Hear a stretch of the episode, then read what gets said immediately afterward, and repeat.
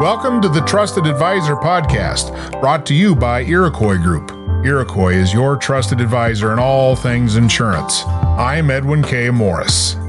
This week on the podcast, we have Sheldon Snodgrass of SteadySales.com. He has coached hundreds of insurance agencies and thousands of CSRs in collaboration with national and regional carriers, state associations, and industry partners.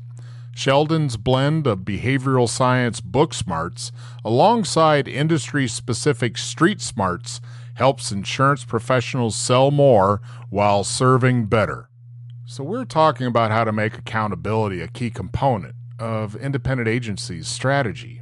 But that must be quite a journey. Can you detail that? Yeah, let, let me start with a word that people often confuse for accountability, and it's discipline. People say, I need more discipline. And if I just had more discipline, I would do this thing, right? And that thing can be agency related, like um, develop some systems, improve your sales, improve your marketing, or it can be personal, right? I'm going to lose five pounds. I'm going to yeah. run a marathon. I'm going to start reading more uplifting literature, right? So we talk about this absence of discipline. And I don't think it's more discipline that we need. We all have that. What we need is structure to enable discipline. And then when you think about structure, you can begin to think about accountability. And if I could just peel that back one more layer, accountability isn't a thing in and of itself, really. It's it's made up of component pieces and very often we get stuck at the very end of the chain of uh, these pieces that we think is accountability, and that is counting. I count the outcomes, I count the end results, I count whether I lost my five pounds or sold X number of units.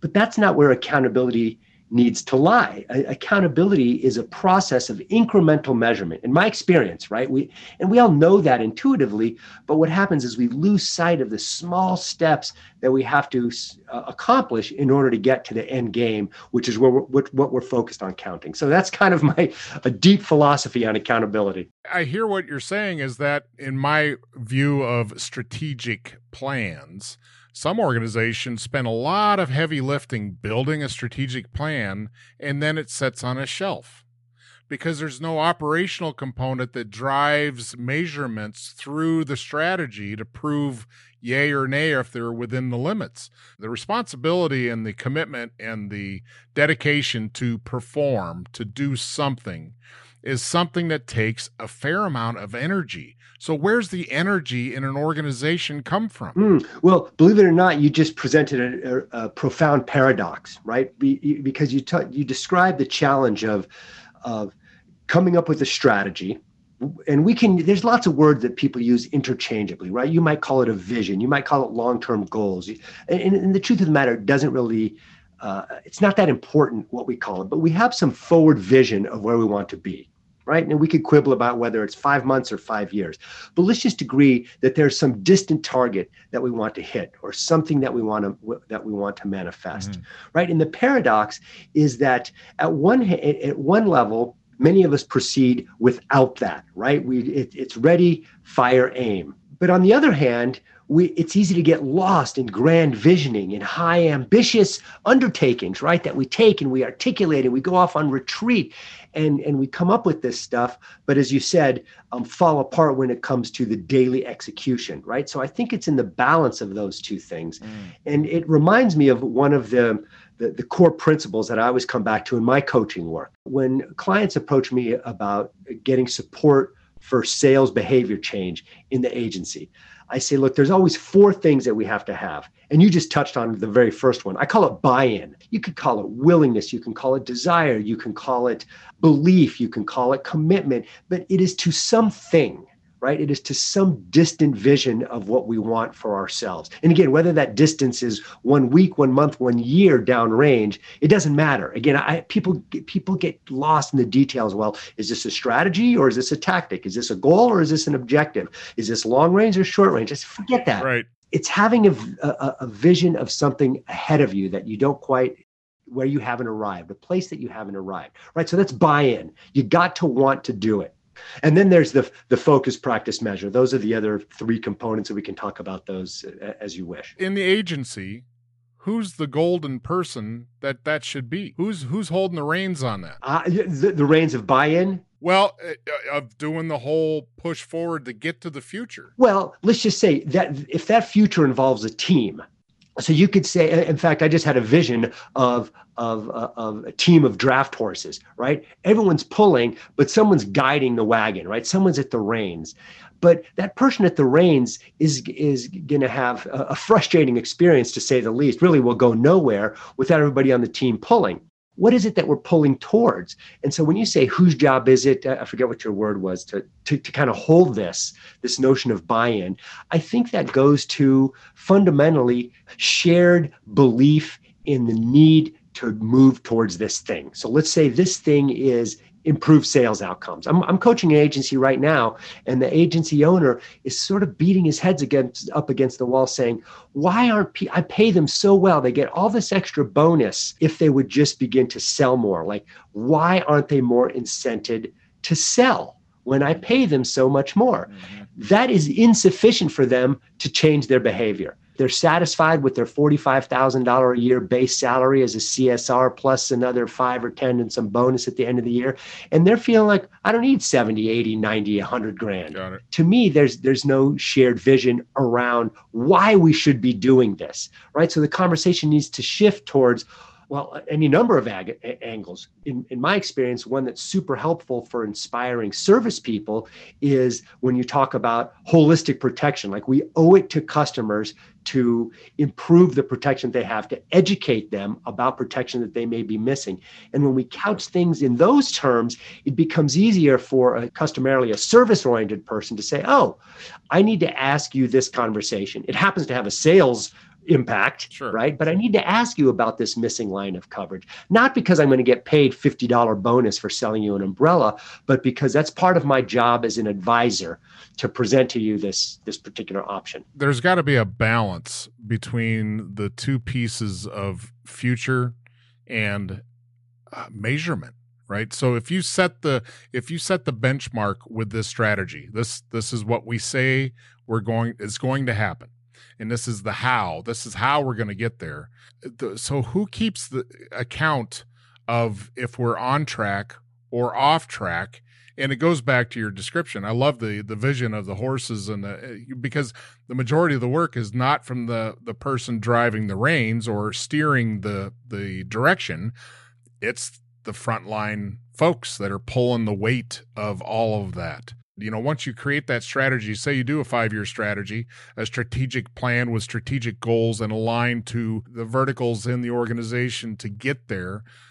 But i, I know who's responsible but who keeps check? Who keeps making those incremental changes? Yeah that, that that's a great question. So let's just drill down. So you have this five year strategy or one year strategy right and w- someone listening to this might comment about how we're not doing a good job defining strategy all right? And we could have that argument all day long. But let's just call it an ambition to achieve x amount of growth right let's just say and, and then the strategy becomes like how are we going to get to this growth right? And so we have various ways to now let's just say one of those strategies is the amount of rounding that we do from our commercial to our personal lines, right? Let's just say half of our commercial book doesn't write personal. So one of our strategies is to get 75% of our commercial line book to write in personal insurance with okay. us. That's a strategic element. And then we drill down even further. And I'm going to get to your question about who's responsible for measuring. Very uh, often, in fact, it would be, probably be defensible um, for an agency owner to say, look, I have defined the strategic objective. We will cross sell from our commercial to our personal lines. Now it is up to the team to when they are in the point of service, I'm going to do all this outreach. I'm going to do marketing automation. I'm going to ping them with my messaging. But the CSRs, when they're talking to a commercial line, it's their job to bridge from their commercial service task to a sales ask for personal lines. What that language is and how they bridge is a separate discussion. But let's just say that's one of the tactics. When you serve a commercial client and give them a certificate of insurance, at the end of that call, you will bridge to a transition, you will transition to a sales ask about personal lines. That's the tactic. Now, when it comes down to measurement, the owners, God bless them, are consumed with measuring the uptick in personal lines policies written but there's no way to judge whether or not the behavior is changing if all that one looks at is outcome. Without looking at the little steps that drive the outcome then those outcomes will never advance. And it's a great paradox. Let me restate it. Here's the grand paradox. When you focus on outcomes the in fact the more you focus on outcomes the less you're able to influence them. How do i make that a reality? And the example we just gave all right, let us instead of measuring the outcome, how much commercial, how much personal line business did we write? Let's measure you. Um, I'll just pretend that Edwin, you're a CSR. I want to know how many commercial accounts did you talk to this week, phone call or email? Let's just say it's 10 a day. That's 50 a week. You had 50 contacts. Now you're not going to ask all of them, so let's just say you ask half, right? That's 25. So you spoke to uh, 50 25 of them you were able to have a conversation because everything was right. And of those 25, how many agreed to talk to your personal lines colleague, Kelsey, right next door? That's what we begin to measure. I call it the three major metrics the number of touches, the number of asks, and the number of acceptance. Acceptance doesn't mean a policy bound. Acceptance means that someone agreed to talk to Kelsey. It agreed, they agreed to get a proposal to take some next step to summarize your question about, or my answer to your question about measurement, who's responsible for measurement? I would say an owner's responsible for saying, Edwin, Kelsey, I'm going to count how many people you talked to this week, and of those, how many people you asked. And we're going to analyze that on a regular basis. And that's how you build muscle memory. And then the end results take care of themselves. I love that example because I translated it automatically to a garden. So if I plant an acre of carrots, and my only count is how many pounds of carrots did I get out of my one acre, it doesn't really look at all the factors that go to create that one acre of production. Mm. So you have to look at how much did it rain? How much did I lose to the rabbits or woodchucks? If you don't look at all the pieces of the puzzle, it really is hard to see the grand picture. I love it. That's a that, that's a great metaphor. Now, there's a risk in that, um, in that you can get paralysis, analysis paralysis, right? And and mm. and I always warn folks about that. That's why I come down to just three basic metrics, and I, I use a simple tracking sheet. It's a tick mark sheet. When an inbound call comes and it's an inbound service touch from a customer, not an underwriter, not a mortgage originator, not a banker, not a carrier rep, none of those calls, just customers. Count it and then at the end of the week, you'll say, wow, I talked to 50 customers this week. And of those, how many times do I hear myself asking? And just for giggles, you want to know what the national average is at agencies large and small across the country? I'll say 26%. Less, 7%. 7% make a transition from a task to an ask. So let's round that up to 10. That means 90% of the time when a CSR in most agencies is talking to a customer, they end with a very friendly, Hey, Edwin, is there anything else I can help you with? Hey, Edwin, do you have any other questions about your insurance that I could help you with? No? Okay, goodbye. Right? That's 10% of them say, Hey, Edwin, well, I've got you on the phone. I see that we don't write your life insurance with us. Do you mind if I ask you about that? That's the ask you don't give them the option to say yes or no. You get you go into the deeper questions. Well, hey, now you now you just created a whole nother podcast because we're going to run out of time. well, when, when, you talk about the, the sorts of sales questions, and again, I, I, as a coach, I'm into simplifying things so that way we can get the reps. I'm I'm all about the reps, right? Repetition wins the day, no matter what it is that we're doing.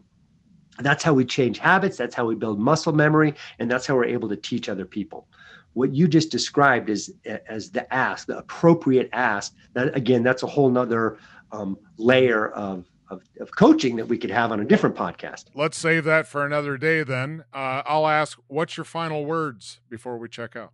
Yeah, you get an infinite number of do overs. Mm. Life and sales growth at an agency are no different. We try and try and try again. We get up, we fall down, we learn, we do it again. So if you're trying to rally your sales teams, if you're trying to launch a campaign and for the umpteenth time, if you're trying to, to, to sink your teeth into something that's going to help you grow the agency and you feel foiled or frustrated, the good news is you're not alone and you get an infinite number of do-overs.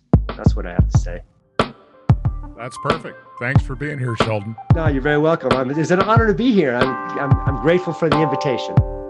Thanks for listening to this edition of the Trusted Advisor podcast brought to you by Iroquois Group. Iroquois, your trusted advisor for all things insurance. And remember, get out of the office and sell. I'm Edwin K. Morris, and I invite you to join me for the next edition of the Trusted Advisor podcast.